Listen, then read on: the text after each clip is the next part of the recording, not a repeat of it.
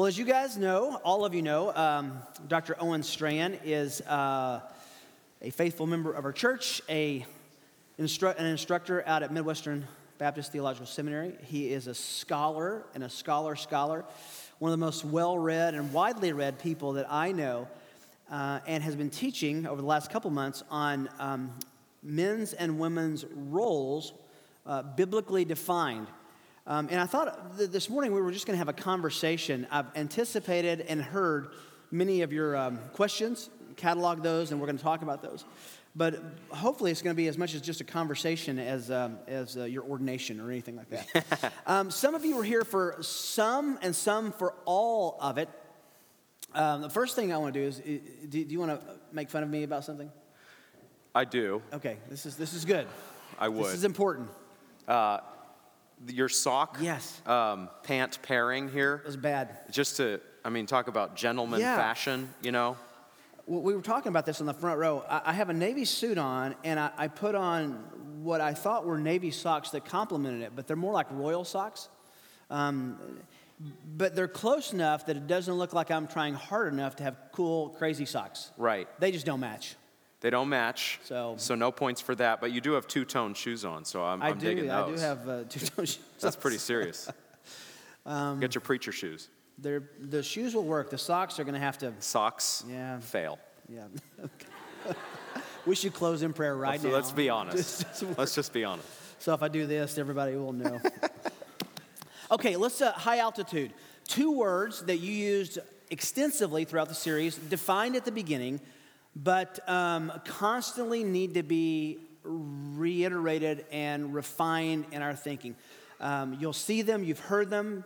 Uh, complementarianism and egalitarianism, two big uh, kind of uh, fork in the road words. If, if someone were not here for the series, how would you explain those two ideas? Yeah, and thank you for the opportunity to be up here again and, and teach. Appreciate that from you and the pastors and the elders. Really means a lot. Um, complementarity is the view that the sexes are made by God, they are equally bearing the image of God. Uh, so men and women alike have infinite dignity, worth, and potential, but that God has also built in order into his creation. This is true not just in the area of the sexes, but in all of creation. God has ordered the world comprehensively, and we see some of that order in terms of men being called to be the head of the home and the key leaders in the church, and we see women being called to submit to that leadership in both the home and the church. And so that's a baseline for understanding distinct roles within a complementarian framework. Of course, that bleeds over to some degree into society, although we don't have as, as clear a mandate there in the New Testament, for example, though, though we have some things to say. And then egalitarianism is another view held among evangelicals, and it's the view that, agreeing with complementarity, men and women are equally image bearers, but that then there are not really any distinct roles that men fill and women fill. Um, men are not called distinctly in an egalitarian framework to be the pastor of the church, the elder of the church. Men and women alike can be the pastor or elder of the church, and in the home, uh, you know, there's variance among egalitarians, but, uh, but a lot of them would say in the home, uh, again, a man and a woman share leadership. Uh, they would go to a text like Galatians 3 27 to 28, and they would say, See, when Paul is talking about justification in Christ, he's saying there's neither male nor female. And they would take that to mean, trying to understand them rightly, you know, they would take that to mean those uh, distinctions, those role distinctions, have gone away in Jesus. So there used to be those things. A, a patriarchal Greco Roman culture upheld those things, but now in Jesus, all those kind of roles have fallen away. Someone like you or, or I would say, well, our most important marker as a Christian is Christ, justification by faith. That's what marks us off as a believer. And yet, it would seem to render much of the New Testament meaningless for Paul to there be teaching in Galatians that there are no distinctions, whereas in Ephesians he's teaching that there definitely are distinctions in terms of roles. Um, is that clear? Does anyone uh, want, him to elaborate anymore? Th- This is this has become has become and is becoming a watershed issue in our day. This is this used to be a few churches, liberal churches, operating in the corners of Methodism who had uh, women uh, uh, preachers and rectors, but it's becoming more mainline in evangelicalism. Yes. I just want to I want to ask you to kind of speculate and postulate why is this becoming such a problem in churches with people that you and I respect sometimes? Yeah. Yeah, there's a real emphasis, even if a church is not formally egalitarian, there's a real pressure, I think, that a lot of churches and a lot of leaders feel to show, per our secular culture, that even if they hold to men, for example, being the pastor and the elder of the church, they're not anti woman. Right. Um, we need to say some things there because, frankly, we have seen a major cultural uh, movement kick up, the Me Too movement, that has exposed some real issues, uh, both in our secular world and even in our church world to some degree. So we want to be honest about these things. We're not scared to own, uh, you know, to own reality about what's happened and mistakes and have been made. Mistakes have been Sins made. Sins have been committed, no question. That's true. And so we want to be honest about that. At the same time, even as we're seeking to be honest about failings and shortcomings, you know, as we examine ourselves, and no one's going to be perfect here, no church is going to be perfect, no body of elders is going to be perfect, et cetera, and so on, we also need to make clear that the culture doesn't drive our theological form- formation. Uh, That's we, critical. Yeah. So, uh, talk about that for a minute. How? Yeah. Um, if you re- reverse the, the tape to, you know, uh, leave it to Beaver era, 1950s, where there were very clearly culturally understood roles. Yeah. Um, and the biblical roles were easy in, in, in that culture. Yeah. The culture is going a different direction now. And um, talk for a minute about how the church that holds to a complementarian view is going to progressively look in a culture that's going fast the other way. That is so true. Here, here's how I could sum up I think it used to be the case that you got bonus points for wanting to be a man if you're a boy or a man, and wanting to be a woman if you're a girl or a woman. You, you were rewarded in even a cultural, societal sense. That's what the vast majority of people wanted to be and how they wanted to live. Today, the instinct goes the opposite way, as you say. You're actually rewarded uh, among the younger generation, for example, in junior high, high school, college, that sort of 20 somethings. You actually look cool and you stand out if you're bending your gender, if you're not conforming, uh, if, you, if you're kind of transgressing to some degree what it looks like to be a, a, a boy or a girl, and you're going the opposite way. That means for churches that we have a lot more work to do than we used to have. We used to do a little bit of outsourcing on these, these kind of issues. In other words, you could trust, let's say you're a genuine believer, you're, uh, you know, you're a husband and wife team. You could trust that if you're sending your 10 year old to Boy Scouts or Girl Scouts or playing Little League or whatever it may be, going to school, you could trust in a general way, uh, not absolutely, but that your kids were going to be more or less trained in a kind of moral framework and and there wouldn't be, you know, wild things that your kid would pick up in Little League or Boy Scouts or something like this. Today, it's the opposite. I mean, today, I've heard recently about teachers who have been disciplined upon threat of losing their job, Rick, not for saying uh, biblically, this is what a man is and this is what a woman is. Not that. But simply referring to their kids as boys and girls, their students as boys and girls. So using the language of, good morning, boys and girls. Here's what we're learning. That language, not, not in a kind of, you know, hard sense what we're talking about, just using the framework, just adhering to a fixed understanding in some form of boyhood and girlhood and beyond that, manhood and womanhood, is enough today to potentially cost you your job. And that's true not just in the education realm, that's increasingly true in business. You are, some of you are feeling this squeeze even now. That's true in the medical world. Some of you are feeling this squeeze even now. That's true in the legal world. Um, we, we just in Prairie Village had a, uh, effectively a SOGI law, a SOGI non discrimination ordinance passed. Uh, so now it's in effect. Mm-hmm. And technically, a conversation like this I guess we're, we're in a religious place, but you Which know, is protected now, but may not be in the future. Protected now, temporarily. But if we were to go have this at Starbucks right over here, and somebody listening felt like that was a that was impinging their freedom, yes. you and I could be in big trouble uh, now. And people in this congregation are going to feel this more and more and more, and it's it's very sobering. Where do you see the? Um, where do you think the bigger problem is? Is it? Um, and I'm talking really pragmatically, and this will have some parenting questions we're going to get to in a moment. Do you think that where we are going, forget society, we know that it's the prince of the power of the air. We shouldn't expect that they're going to roll over on biblical terms. But right. in the church and among Christians, do you think the biggest problem is a failure to train men to be men, therefore women are, are, are, are assuming those roles? Or is it a failure to train women to be women and mm. them misunderstanding? Is there, is there a 50 50 sure. um, culpability on our part? How do which will go to how do we move forward in recapturing a biblical vision. Wow. Um, and I know that's opinion in some sense. Yeah. Uh, and you're someone who has uh, uh, uh yeah. children of, of both sexes. That's so right. So that's um, something you're thinking about, I'm sure. I, what um, what Ga- Gavin Peacock is a former Premier League football player, soccer player, we would say, and he and I wrote a book called The Grand Design on exactly mm-hmm. these matters, just a short little book. And Gavin, in the writing of this book, outlined the instinct that you and I are talking about here among churches now. We're not talking about the culture.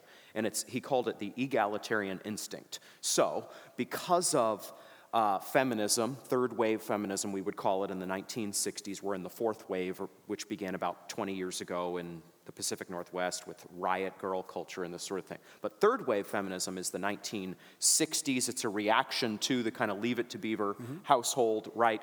So third wave feminism is what really sweeps over America in the 70s and the 80s and absolutely transforms the American home and has major effect on even institutions like the church. And as a result of that, that influence, we find ourselves, a lot of us, with an instinct to be as egalitarian as possible when it comes to these things.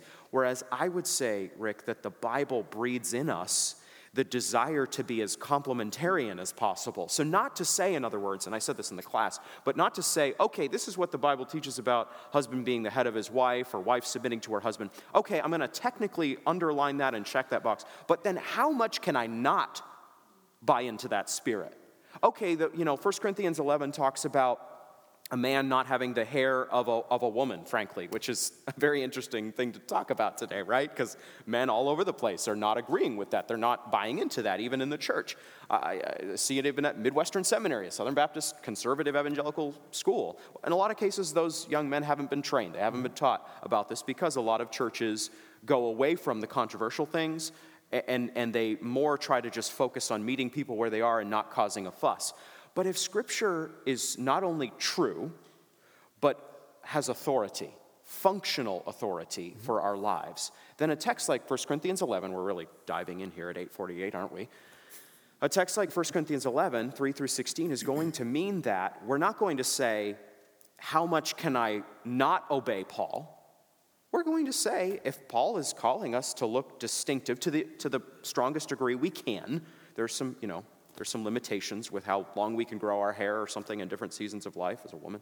But uh, our instinct is not to say, how, how, how can I not obey what Paul's saying? Whoa, the culture is not going to like this. My peers are not going to reward this. This is not going to be popular. It's not going to be easy to make friends. We're, we're called by the grace of God in us to say, how close to the mark can I get? How obedient to God can I be? Grace does not create freedom for the Christian in the sense that we technically are a believer, but now we don't have to do much because we're saved by grace through faith. Grace, divine grace, working in our heart, creates not merely a moment of salvation where we cross the line and we trust that Jesus died a bloody, wrath absorbing death on the cross to forgive us and then rose from the grave to give us life we have that moment. That's the moment when we pass from darkness to life. But now our whole life is a life of obedience. So we're saying anytime we're in the Bible and there's a positive teaching, in the new covenant especially, uh, we're, we're saying, how, how obedient can I be to this text? And that matters in all sorts of ways for these issues. Where I'm not saying how minimally complementarian can I be, how minimally manly can I be, or womanly can I be. Uh, I'm saying how much of a godly man, how much of a godly woman to glorify God and image his order in the world. All this to say, Rick, I would say that men have been massively impacted by a feminist culture and a God denying culture, and so have women. Yeah, said another way, kind of summarizing, the culture has seeped into the church where that we're, uh, we're not training men to be leaders and, and knowers and peop, men who are followable, and we are not, yes. not encouraging women into the roles of helper and, right. and, uh, and that the home is precious and priceless. Right. Uh, you know, so much to this. I was having a conversation recently with someone who was basically saying, well, you know, uh, as a woman who I am smart, gifted, uh, and she was smart, gifted, all the above, more than me. Um, and why would I, this was, the, this was the word, why would I waste that training and gifting on just a few people who live at my house? Hmm. What a, an upside down theological response that is to those precious gifts of the children wow. who someone is going to raise, right? Yes. You or the daycare or the, totally. Uh, the, the, the, the, grandmother, the cousin, the neighbor, uh, but God is called. That, that, that is not a demeaning role to say that a woman has been given that amazing gift of influence. And so comes when you're trained, now shifting into parenting. So we're, we're, we're raising, just, just a quick survey. How many of you have children who are high school or younger right now? Raise your hand. Wow. So we are raising children in this culture and in this church to think counterintuitively in, an, in a significant way. Um, yes. You're thinking about this every day at home with, with yes. a, a, a, boy and two girls. That's so, right. Uh, swimming upstream, what are some just practical ways that you're thinking about this and training this? It's not one lesson right. after dinner and you're done. Right. These are patterns of thinking that you're trying to instill into your children. How's that working out? What are you thinking? Yeah, and we're, Bethany and I are um, not, we don't have it all figured out. We're trying to grow as fa- uh, father and mother. We're, uh, the Lord is working on us and occasioning repentance and confession as we don't get it all right along the way. We sin against the Lord and have a lot to work on in our marriage and then also as a father and mother. But fundamentally, we are not setting out, again, to be like the world. That's not our goal. Our goal is not to make kids who are cool or to make kids who, you know, fit in with their peers in a secular environment. We're not trying to raise, our children to be weird. You know, that's not the end goal.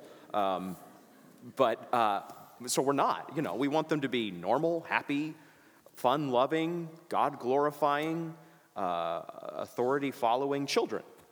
And there's a whole conversation to have about you know authority and discipline, sure. and, and that's collapsed in a lot of circles, including even in some Christian circles. So we got to talk about that at some point. But fundamentally, I'm trying to, I'm trying to, Bethany and I are trying to model, right, these things. So we're trying to model a, an Ephesians 5 marriage. Which I'm trying to be a Christ like head of the home, a provider, a protector, a leader, that manifests in different ways that we talked some about during the class. You know, I'm trying to lead the family spiritually, so opening scripture or a devotional book or something like this and leading my family in that or leading in prayer and these kind of things. And I, I've been doing devotions, um, targeting one or two nights a week with the kids that I lead. And uh, we've been reading Narnia. I think Narnia technically counts as half a devotional, so we're doing that. we're in, we're in um, the silver chair. So seriously, there's a lot of good stuff in sure. it. You know, not everything, but there's a lot of good stuff that C.S. Lewis has to say. Bethany is modeling, I think, trying to model what it looks like to be a godly woman to the girls. So just, just yesterday, one of the girls uh, was saying to me, I, I want to be a mommy, like mom, you know? And, and we, that wasn't because I was whispering that in her ear subversively or something, you know? She's watching Bethany joyfully live out, you know, a, a Proverbs 31 Titus 2 kind of calling. Bethany is a, a homemaker and a child raiser. She sees that as her, her real call before the Lord with these young kids in the home that may change and flex as the kids get older, and there's some gray areas that sure. we can talk about. But that's her, that's her fundamental calling from the Lord. And, and she's not, we're not trying to do these duties and fill these roles in a grim, unsmiling way. I want to be a happy Christ like head. Bethany wants to be a joyful homemaker and helper to me and these kind of things. And so, hopefully, all this to say, Rick, uh, you're well ahead of me. You've raised three sons who know the Lord, so that's, that's my end goal. Um, but uh, hopefully, we're teaching the truth, we're living according to the truth, and again, we're doing it in a way that gives the aroma of Christ, that communicates that this isn't just right. It is right, but it's also good and it's joy giving. That's Let me take away the straw men. Uh, uh, some people would accuse our theological perspective, um, convictions, and even our church, even perhaps you personally, I've certainly been accused of this as well, a, a, a girl, a female, should never go to college, never get a master's or a doctorate, never ever uh, pursue education. That's only for the men. Mm. I know that that's not what you believe. Just yeah. on the record, yeah. that you're not saying that, or we're not saying that, that women have to be the proverbial barefoot pregnant and uneducated. Right. And this idea that, you know, um, a woman, you know, wouldn't be gifted or would only be using her gifts, you know, if she's in the secular marketplace or something like this, is crazy. So I'm, I didn't marry Bethany because she was unthoughtful, ungodly, and ungifted. Um, like basically every complementarian man I know, I was praying for a godly, gifted in the ways the Lord had for her, fundamentally biblically obedient woman. Um, but I was hoping, you know, how much to say? What's going to be communicated to my wife who's serving in childcare right now after this? Because uh, I'll hear about it in the car a little bit. Um, uh, but that happens to you too. Oh, but I mean, I was praying for I don't know a gifted woman, a, a, fun woman, a thoughtful woman, a smart woman, a, a, beautiful girl, and you know, and so that's what the Lord gave me. Um, I wasn't praying for not those things. Sure. And Bethany was, uh, she's the daughter of a theologian. Um, she, she's very sharp theologically. I wanted that. That was a draw for me. She went educated, to, very educated. Went to Moody. Was recommended by her theology professor to go do a PhD in theology at Wheaton. Was also recommended to do uh, the Wheaton Conservatory in terms of piano. So this is a woman who is gifted, and I was drawn to that. And, um, and that's, I'm trying to raise my two little girls to use their minds, and we're trying to develop their creative abilities. And um, if Ella or Ainsley, you know, ends up being in any number of different fields, mm-hmm. if God has that for them as a, for example, a single woman, we're, we're gonna we're gonna encourage them and help them in that. But um, but I would say we're not raising them, Rick, in exactly the way a secular parent would. Exactly. Even a secular parent who loves their girls. I'm not raising them to think they've succeeded if they go to an Ivy League institution and they then, you know, take on $260,000 of debt to be a doctor or something or whatever, and then they've succeeded because then I can have an impressive child to show off on Instagram to my peers. I, I don't, th- those aren't our values. If the Lord has something like that for them, He'll take them there, and we'll, we'll praise God for that. But that's, we're, we're raising them also to see, we don't know if they're going to be single or married, but we're raising them to see that the things of Scripture for a godly woman are wonderful things. So much to say, but that's a stab. Sure. Yeah, uh, uh, what I'm trying to do, and you've done it, is take away the stigma that uh, complementarians uh, have no, see no value in a woman becoming educated or right. trained or, yeah, exactly. Yeah. Um, I was told one time, well, you don't believe women should go to college. But I married a woman who has a degree in Christian theology from college, so I. Yes. Yeah, I wouldn't. That is good. Yes. She Amen. so much smarter than me in so many things that I, anyway. Amen, another, another man. Um, I asked this a minute ago. I want to come back. Do you think the bigger, is the bigger failure in the church on the training men's side or the training women's side? Um, or is that a combination, obviously, of the two? Yes. I'm always trying to think. I was influenced by Al Mohler and my in my seminary training, and so Mohler was influenced by Carl Henry and Francis Schaeffer, and so Schaeffer and Henry were always juxtaposing Christianity with secular thought. So I always think in those terms. Uh, I think what the culture's saying, and then I'm trying to think what the Bible says. So that's my trajectory, just to be clear. But um, when you're looking at American society and American culture, feminism, as we say, has had a massive influence. What has the more recent iteration of feminism urged in our time? It's urged um, women to lean in and step forward. And effect, it doesn't say this explicitly, but men to step back Right. and boys to step back. And so a lot of even evangelical churches haven't really challenged or countered that spirit. They kind of surf that wave because they don't want to, to bungle the metaphor, make waves, if you will.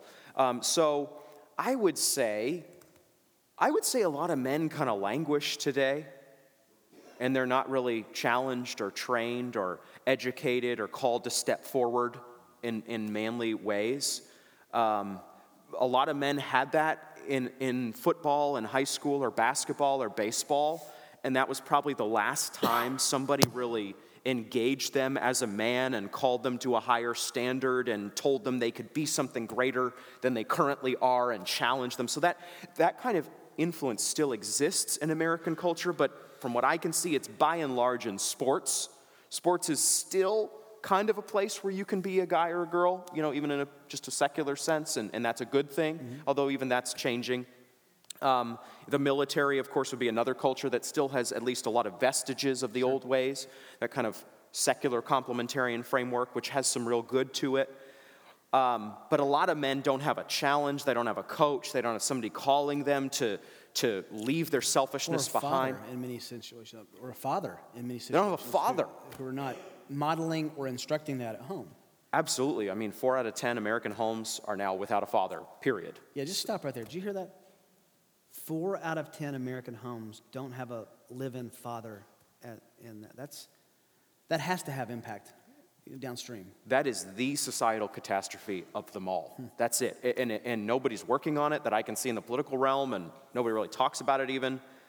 Um, but that's, that's, there's so many problems that correlate with that poverty and, and crime. I mean, if you could solve that problem, Sure. uh, or at least address it in a major way, you would go a long way to healing so much of what ails us. Women, I don't think either have real training in biblical womanhood. I think there's a kind of rah rah feminist spirit in our culture, um, but I don't think there's a strong push toward what we would call biblical womanhood. So I, I, think, I think the sexes alike are languishing, and I think a lot of young women haven't been trained either. Just like a lot of young men haven't been trained, a lot of young women have no idea how to get going with being a biblical woman, whether or not, by the way, there's a ring on their finger, single or married, because you don't become, like, like I said in the class, you don't become a biblical man when you get married, uh, when you have kids or something. You don't become a biblical woman when you get married. There's some things that really click into place and are now incumbent upon you as duties. But you're, I'm training my son to be a biblical man now. He's seven. I'm training my girls to be biblical women now, ages four and 10. Uh, there aren't a lot of us out there doing that sort of thing, though. That's not a pat on the back as we're some kind of hero. It's just, sadly, that spirit has dropped out of a lot of our.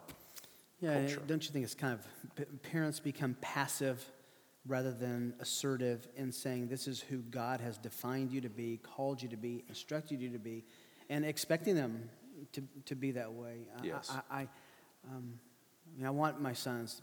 We're kind of in the in the twilight years of those raising uh, moments, uh, being empty nesters, but I want them to prefer a woman and, and open a door. Yes. But, but in talking to them, it's interesting to hear that sometimes that's resisted from the, from the women they simply want to open a door for. Yeah. It's almost offensive. Like, you don't think I can open a door? Or, Yeah. So we're l- losing that in the culture, I don't think should influence us to not train it in the church.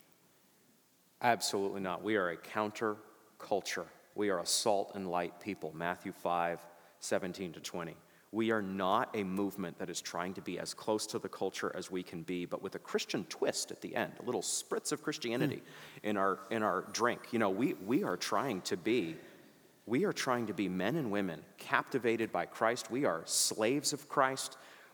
We, we are owned by God, and we have a much higher call than merely being liked by our peers. Now, we pray to speak the truth in love. We pray to form good friendships with our coworkers and our neighbors and our peers and our classmates and all these sorts of things. We're praying toward that end. Uh, we're not praying to be as offensive as possible. We're praying to be, you know, as Christ-like as possible. And yet, we should just go back to basics, Rick, on, on, even before we start talking about these particular issues. And we should recognize that being called by Christ to be his disciple means that you are already hated by Satan and hated, therefore, by those who follow Satan. This is, this is not Owen Strachan's hyped up version of Christianity.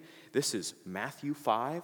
This is, blessed are you if you are persecuted for righteousness' sake. Blessed are you if you are hated for the name of Jesus. And look, some people around us may be fine with us saying, I'm a Christian. I follow Jesus, that sort of thing. But the mark is, the target is always shifting with Christians and with Satan. Today, it may, may or may not be controversial to say you're a believer, okay? It may, it may be.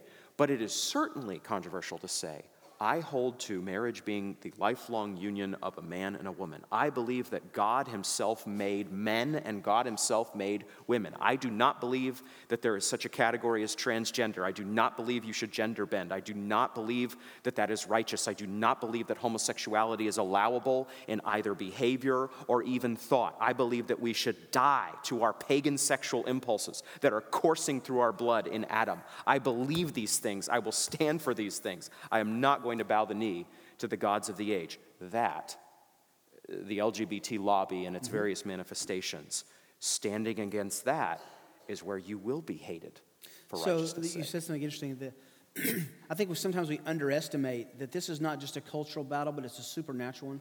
Yes. He, Satan is the prince of the power of the air. He actually has a delegated dominion, oddly enough, well that will be reined in one day. Yeah. Uh, and we, we shouldn't expect that the culture is going to give us standing ovations for biblical values. That's right. right? This is supernatural. This is not, uh, we're, we're, fighting, as Paul says, uh, uh, thoughts and principalities that are not evident and obvious in just the, the public debate. Yes. Um, and the means of grace to dealing with the supernatural, Ephesians 6, are godly character, godly living, and.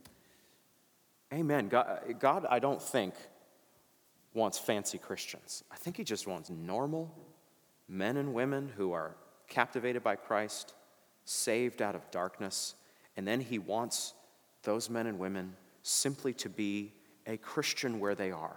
People say, how do I how am I supposed to be a witness at work when you know these these codes could crash down upon my head? I, probably it's just a lack of gifting on my part, lack of ingenuity, but I don't have anything in particular that's I think brilliant or you know out of this world to offer them in terms of contextualization. How do you crack the contextual code of America or something? You know, upwardly mobile, white collar America. I don't know. I just know that you should be a Christian wherever you are. I know that you should do basic Christian things. I know you should, by grace, train your kids to be godly men and women. I know you should, in a restaurant, thank God for the meal, you know, even if people look at you weird for praying, you know, at at the pizza place. You should do those kind of things. Sure. I know you should be kind and filled with the fruits of the Spirit. I know you should, like John the Baptist in Matthew 14, 1 through 12, when people are in sexual sin, you should call that out. You should in, in, in speak the truth in love, but you should speak the truth. John the Baptist lost his head over sexual ethics. That was the, last week's sermon. The forerunner of the Messiah was, was killed. Um, because of sexual ethics. So, interesting culture. Sometimes we think of this only from an American perspective, but there are uh, uh, uh, the edges of the range are manifest other other places in the stans, Pakistan, Uzbekistan, um, um, uh, moving up into the into the Mongolia, and those are highly, highly women or chattel, oh. terrible, overly male dominated. Yes. Then you go to Sweden and Europe which is highly egalitarian. So yes. I don't know that America is in the middle, but we do have to recognize that our cultural fight is not the only cultural fight in the world about these issues, and which is why we have to stay in our lane of the covers of our Bible, yes. not overly responsive to, to the. Uh, wow, so so true. I mean, when you see a, a woman in a hijab, you just I just you know mourn that because what does that say about womanhood. And uh, the Christian worldview is so different from that. the Greco-Roman culture. Let's take let's go there for a second. First century Greco-Roman culture. Ah, if our world would just be more secular and less Christian, it, you know, women would be liberated. Really, really. Uh, women in that first century context had almost no rights. Uh, a husband who caught his wife in adultery, for example, could, could severely discipline her and even kill her without any legal recourse. Um, women had really no voice. Uh, you can look at, you, you, can jump out of that context now. You can recognize that there's all sorts of cultures where uh, a man can be married to multiple women at once, and they, uh, there are many cultures where uh, men take child brides, the, the Islamic yep. cultures that you're talking about. And by the way, the girls aren't like debating whether they want to enter into this and be the fifth wife of a, you know, a Muslim man. They, they are in it, they have no agency. So it just bridles me when I hear that the Bible and the Bible's teaching on women is repressive. When you have examples galore of cultures and religions that are absolutely trammeling the, the dignity of women and destroying um, the, the agency of women. Christianity teaches an ordered world and teaches an, teaches an ordered church, excuse me, and teaches that there are duties incumbent upon women and, and men, yes, uh, the, the Christ church relationship of Ephesians 5, built off the Genesis 3 relationship of Adam and Eve, Genesis 2 relationship of Adam and Eve. And yet, we should just recognize yes, there are some hard words for us in the Bible regarding men's and women's roles and issues and these sorts of things, but wow, compare biblical Christianity on these matters right. to uh, an Islamic context um, to a post-Christian European post-Christian European yeah. context to America, which has left behind vestiges of a traditional Christian worldview in some sense, and now uh, what's happening in America? Is, is everybody happy now that the biblical ethic is largely defeated in the public square? No. Four out of ten homes have no father. Uh, we have this massive Me Too movement, which happens to have coincided with the rise of secular sexual ethics. Men aren't restrained, men aren't in churches, um, the sexes work together, you know, w- without any regulation, really. They take business trips together and spend all sorts of time together, and there's no, there's no distinctions, and, and that has had massive effect on our culture. We, are in an abortion culture. We have 60 million children aborted. W- w- why? Because of a, a pagan sexual ethic that does not teach that children are the natural result of marriage, but teaches that you can have sex with anyone you want at any time, and that's just, oh, that's unbounded pleasure. And it just happens to have resulted in 60, in part, 60 million abortions. So, all this to say, Rick, when I look at different cultures and societies that have rejected in various forms Christianity, I am not seeing some sort of happy garden of flourishing humanity. I'm seeing chaos and destruction. Right. In just a few minutes, um, Adam and Myral if you have a question you want to ask, we're just going to have a few minutes at the end. Uh, I have more than I can answer here, but I, I want to be specific if you have them. Okay, couple of uh, thin ice, no one wants to go there questions that we can talk about. I won't put you on the spot if you have to. um, Titus 2, women are to be workers at home. Is, does that command preclude a woman from having any kind of remunerated employment outside of her home? I don't think so. Um, now, we read Proverbs 31 in light of sure. Titus 2, so let that be said. New covenant being normative of the old. And yet, we do see that a woman has, has great agency in the Christian home, in the believing home, if we're talking about Proverbs 31. So I think what, what Titus 2 is really calling a woman to is to, if, um, if God gives her that gift of a husband and children especially, to see the home as, as her vocation, really, to create a flourishing, thriving home, and that takes place in all sorts of ways, again, that are not compensated and do not result in a 401k and, you know, two weeks of vacation a year. There's basically no, no more... vacation.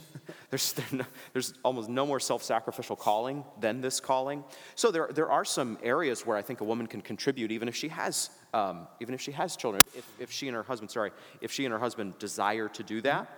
But um, I think a lot of godly women are going to say it's a joy and a gift to have a husband who just takes provision upon his back uh, as much as is possible, and then um, and she's freed up to, sure. th- to, to do to, to raise the children and and make the home, so to speak. And I think that's what Titus 2 is calling for. I do think she's got she's got some ways she can contribute, and then especially as the, the kids get older, there's all sorts of gray areas Things to change, talk. or before you have children, if you're unable to have children. Right. It's interesting that feminism has made us, instead of looking at women to be workers at home, they change the question. Uh, they say, well, uh, no, that's women. The Bible says that women cannot work outside the home. It doesn't say that. No. But it does say the priority should be at home. And if a man, Paul to Timothy, will not work, neither let him eat. In other words, he is to be the, the, the provider. And you, you mentioned this. There are, there are exceptions to that. You know, your husband's in grad school and you're, it's, Yeah. There are some footnotes in that on, on, on pragmatic, but the general trajectory ought to be, even if you have to live at a lower standing of, standard of living, um, that you find these roles as normative in your home. And nothing freezes 21st century American blood like living at a lower standard. You know, I mean, oh, we're not, you know, super prosperous. Oh, no. But that's not the way Christian families have lived over the centuries. I mean, we are living in opulence and luxury compared to what basically everybody in human history has lived like, with the exception of kings. Um, we, we, the, the creature comforts and conveniences we have boggle the mind. It is such an honorable thing when a very gifted woman does not choose to squander or waste her gifts, never let those words be said in a Christian home, to funnel and channel her gifts for the good of her husband, her home, and the, the immortal souls that God would give her if God gives her that gift, that blessing. Um, she's not wasting anything. Amen. Let it be said here if it is said nowhere else. And God will richly reward every second of investment that woman makes in her home. And a man, I believe, fundamentally glorifies the Lord when he shirks off a lazy spirit, a boyish spirit. It's not that video games are inherently sinful or something, but he says, you know what? I'm playing way too much Call of Duty right now uh, at my age. Right. Uh, way too much FIFA. and I need to just chuck this. I need to zero in on this wife that God has given me. I need to love her well in a self sacrificial way. I need to raise these children well. And I am going to put provision on my back. And that may mean that we make $25,000 less a year. It may mean we take fewer vacations. It may mean we do not live in the neighborhood we would love to live in. It may mean that the countertops are quartz instead of granite. But this is worth it because we, it's very scary, because we are, we are doing something better and bigger and much, much more God glorifying than simply trying to have a nice home. We are trying to honor God and image his glory in a world that denies him, and we are trying to raise precious souls. These children will live for eternity. They will live for eternity in either heaven or hell. How could we ever think we would be wasting our gifts to shepherd their precious souls?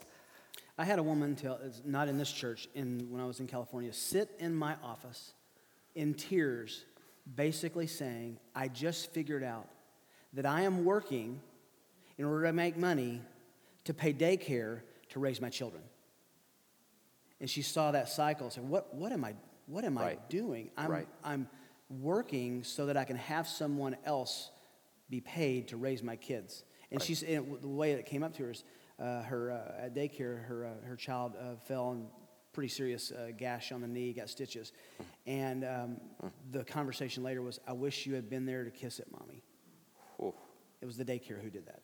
So I'm not trying to sentimentalize us to death, but that's a significant question. Who is raising, you know, the children? Um, so I, I just want to be clear. I've, been- I've been asked multiple times since the series, well, is Owen or is our church saying that a woman can't work? No one's ever said that. But we have said what the Bible says, which is she should be enough of a worker at home where it's a priority, and the husband and the children are her primary ministry and, and the focus of her life. And just a gentle, gentle pushback on even the idea that, not you, but that a woman, can a woman work? My wife works. Oh my goodness. Your wife worked and works. I mean, um, let's just think this through. What does a godly woman um, who is who has this calling, you know, kids in the home, what does she do on an hourly or minute by minute basis? She is working. She is not earning a wage unless you and your husband have a particularly strange marital relationship. She gets an allowance for cleaning the dishes. not have that. She doesn't have a 401k, right? She is working. My wife makes three scratch meals a day for these kids. She currently homeschools them. She um, makes the house look beautiful. She's very good at that. Um, she soothes wounds. She uh, teaches the truth. She negotiates conflicts and, and doles out settlements to all parties that hopefully leave them satisfied. I mean, the, the things this woman does on a daily basis in work boggle the mind. Oh, yeah. And again, it's all God glorifying. It's not to say there is any aspersion cast on a woman who, you know, in, in one of these seasons, for example, mm-hmm. you know, says, Well, my husband is struggling at work. I've seen this in my own background, by the way, Rick, M- me personally a woman who, who says, I got to pick up with, I got to help. And, and so I got to earn a wage at this point in time, and I'm going to help. Um, I've seen that, and that's honorable. Um, but I just want to challenge, you know, the idea that a woman is not working if she is not earning 50K a year. It's, it's just bonkers. I'm sorry. Now, it's a formal technical term in the, theology. The, the one always caveat that I'm always asked is what if, because uh, I'm imagining this, this gal who's single, does she just sit around and just wait? Or right. can she go to school? Can she be educated? And I've, I've always encouraged them until the Lord changes yes. that trajectory. Man, glorify God and what your where your interests are. And totally. Be educated and totally do what you want to do. Yes. I would say just make sure that you're not falling into a secular mindset where the goal is all the things we've been talking about. Your goal is to be a biblical woman, but you have, you have immense freedom, frankly. If, if, if you are praying to be married and that has not happened, and I know that's a fair number of women, perhaps even here and, and certainly in the broader evangelical movement, mm-hmm. because things have changed in evangelicalism and, and even in the church, even in good churches. There's not always that marriage culture built up. And there's, and by the way, beyond that issue, real issue, there's also just life is challenging for all of us. And sometimes it's much more delayed. Marriage can be much more delayed than we would like it to be. And it's hard for us. And there's years of, of frankly, some, some loneliness and that sort of thing. I experienced this in my early 20s, and, and, uh, and so I have much compassion for that. Um, but yeah, you have a lot of freedom, and I would say enjoy that freedom, you know, enjoy. 1 Corinthians 7. Yeah. Glorify the Lord in ways you won't be able to once you're, you're, you're married. So. That's right. Um, but there's not, there's not shame to be heaped upon women who are praying to be married, or, or once marriage happens, who are praying to be mothers. Yep. And, and, and that's a different thing, and there's the, the struggles of getting pregnant. It seems very prevalent today, uh, especially, and so we have much compassion for women in those places, and that's part of why, in my tiny little corner of things, I try to call young men to saddle up and, uh, and, and obey God's call and not let these women languish. But frankly, women, a lot of, most men and women are called to marriage.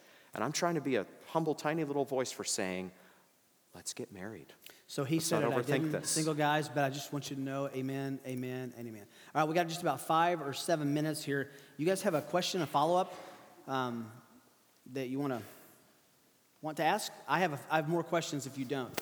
Chris.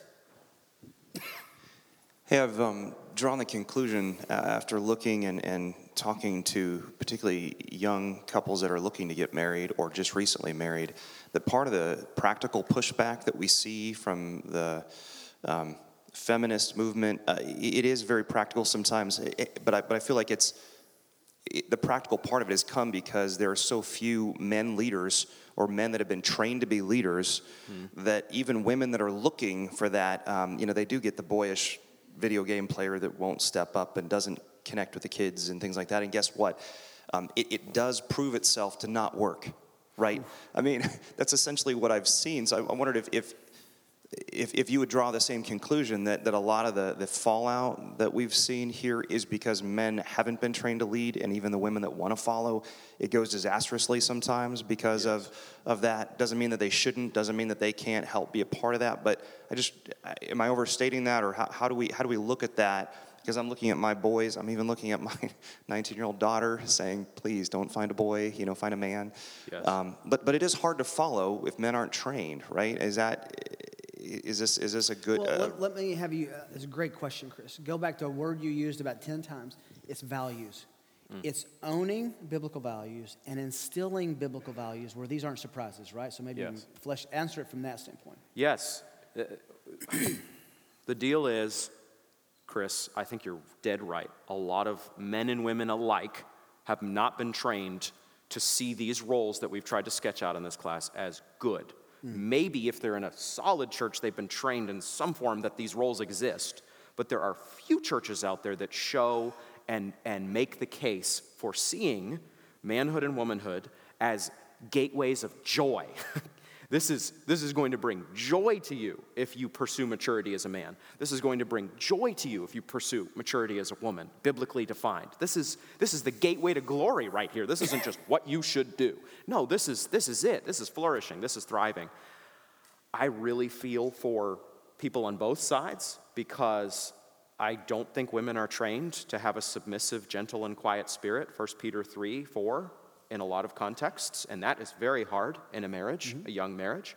And I certainly don't think, as you've heard me say, young men are trained today to be a assertive, appropriately assertive, um, strong in the right way, self-denying, mature man. Our culture is training men to be boys. To think that it's Peter Pan, man, to think that staying a boy forever is the good. And what I, I try to say is that maturing is good. Be a glutton for maturity, both sexes. Those dynamics, by the way, are present not just in American, weird, post Bible culture, those sinful dynamics of a woman not following a man, not wanting to follow a man, and a man not wanting to lead a wife well. That's Genesis 3. That's eternal, uh, following the, the curse, and it will continue until Christ makes it right. So we have a lot of work to do, though, because a lot of the training that used to happen, I think, to, to urge men and women alike into those roles has collapsed. So that's going to mean that we need a church like this, a local church, to be a counterculture where we train about these things. Um, so I just have a question. How should we think about women running for office? Just I know that is on a huge rise. I've seen different pastors talk about it. You know, some pastors will use Deborah as an example, and then I've heard other pastors, I cannot remember the reference, but talk about there's some passage where like the culture is in sin and disarray, that women rise up as leaders in the culture. So just how to think about that. Isaiah 3:12 is that passage that you mentioned that says that women shall lead them of to Israel's shame, referring to the nation of Israel in particular uh, in Isaiah's context. Um, I think it's fundamentally God glorifying, even in a secular sense, that men step, step up and lead. I think even in a secular sense, you want the home to be strong, and so you're hoping that women will follow the call to love their children and be at home. But I don't have a biblical New Testament verse that says a woman shall not be president or something like this. It's possible. There may be other things that you're seeing in a culture and a society when men are not stepping into positions of leadership. So I actually, if, if, if I'm praying for a godly society, uh, uh, that's not a good term, a, uh, a biblically influenced society, I want men to be stepping up and I want women to be freed to, uh, to, to love the home and kids. But, but we don't, uh, you know, if, if a woman becomes president, I don't have a precise Bible verse that says that's wrong or something. Yeah, I, I- can I add just a quick footnote? Um, I, I think we're ask, answering two questions. A woman in general in political office is a different question than a Christian woman's target and goal. So I, I'm going to ask a different question of a Christian woman who has that as her aspiration than I will, you know, someone who's a conservative who I may be happy to vote for over, a, over someone who's liberal. Yeah. Luke. Um, so, can you give us some practical, maybe implications or practical uh, examples of how to develop some of those character qualities for men and women too, um, on, on how to develop, you know, uh, skills to lead well, and, or a woman to submit well, or even just the heart characteristics of humility and and um, kindness, things like that. You're looking at me. you know, there, there, there's no short answer to that, Luke. Uh, what Owen said, I couldn't agree with anymore. With, we had three sons. Uh, God decided that I could not raise daughters in, uh, in, it, in His providence. Uh, I, um, we've talked a lot about that. Ju- there, all the godly characteristics you get, but two things that stand out that I think are biblical, but maybe not book, chapter, verse, are teaching men to take and own risk and to solve problems. If, if you ask my sons, I, I'm looking at, I just caught eyes with John, I probably said to them more times than any other phrase in their whole lives solve the problem. Men solve the problem. And I don't know that I would have always, I want women to know how to solve problems.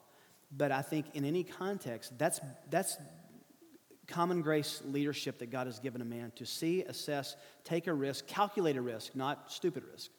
Um, you know, and uh, this is not the time to go off on that, but I see people with little boys discouraging risk. Don't walk on the wall, you might fall. You know, uh, don't, don't do this, you might get hurt. You, you want to be reasonable, obviously. But I think that push, you said this, I think, when you were doing the men, challenging men to be risk takers, calculated risk takers, and owners. That's where leadership in the body of Christ and in the home ultimately lands. Uh, Even as, as the head of my home, it's usually calculated risk and solving problems. Now, I do that in concert with my wife. Her, her counsel is invaluable, um, but in raising my sons, those are two things that kind of scooped up a lot of biblical data and example into two kind of targets.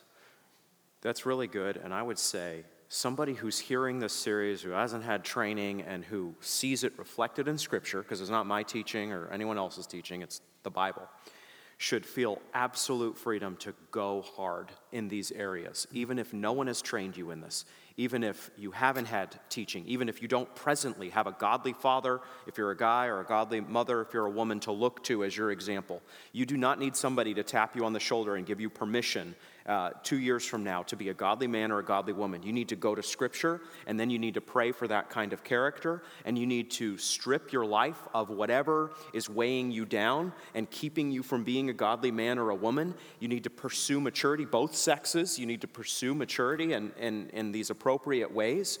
Um, I, I had a point in college where I was playing video games too much. I was a typical 21st century college student, guy college student playing much too much video games. And I was convicted of it. And I remember distinctly taking my CD, it was NBA Live 1998, I think, and I snapped it in half. And it was a moment for me where I was saying, not that playing a video game is sinful, but I was saying to myself, this is basically enslaving me. And it is keeping me from the most important things. And I am done. I am done. I need to, I need to grow up. I really do. Those kind of dramatic, drastic actions, I think, a lot of times we coddle ourselves today. Grace, you know, it's okay that you're broken. And frankly, God's grace is infinite, and we are sinners, and we desperately need it. But grace, again, does not coddle us, grace challenges us. So I would just say, uh, there's so much to say. It's a great question.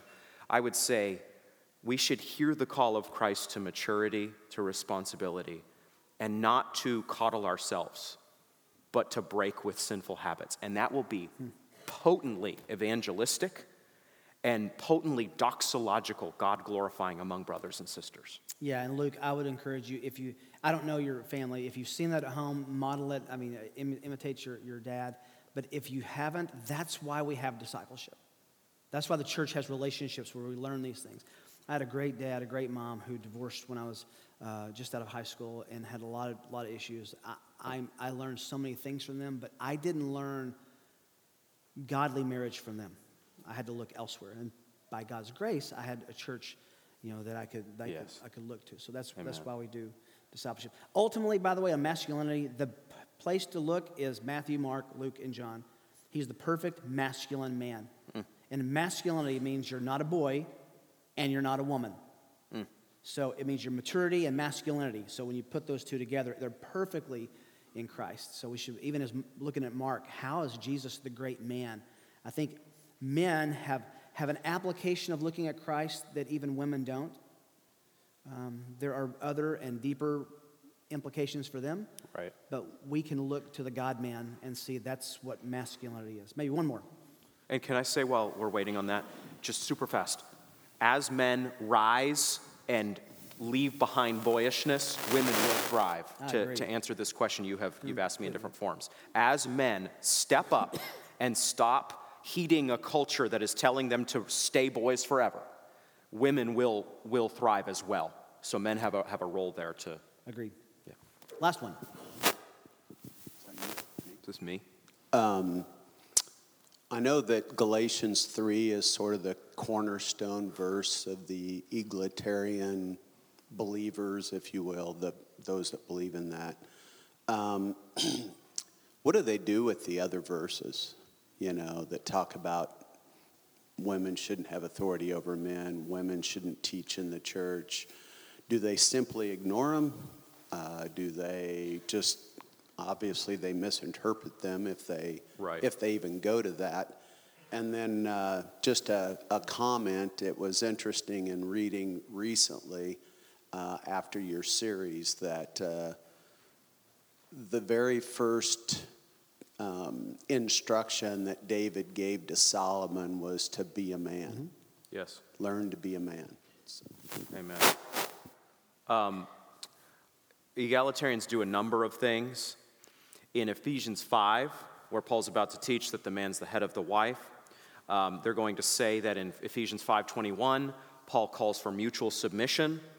Um, and Paul does use that language, but what Paul is not saying is that husband and wife alike submit to each other, then to only six verses later say, wives submit to husbands. That doesn't make any sense. What Paul is saying in Ephesians 5:21 is that I'm about to lay out authority submission relationships. Obey these, follow these Submit to your role. submit to your role, follow your role, um, as I'm about to define it in 5.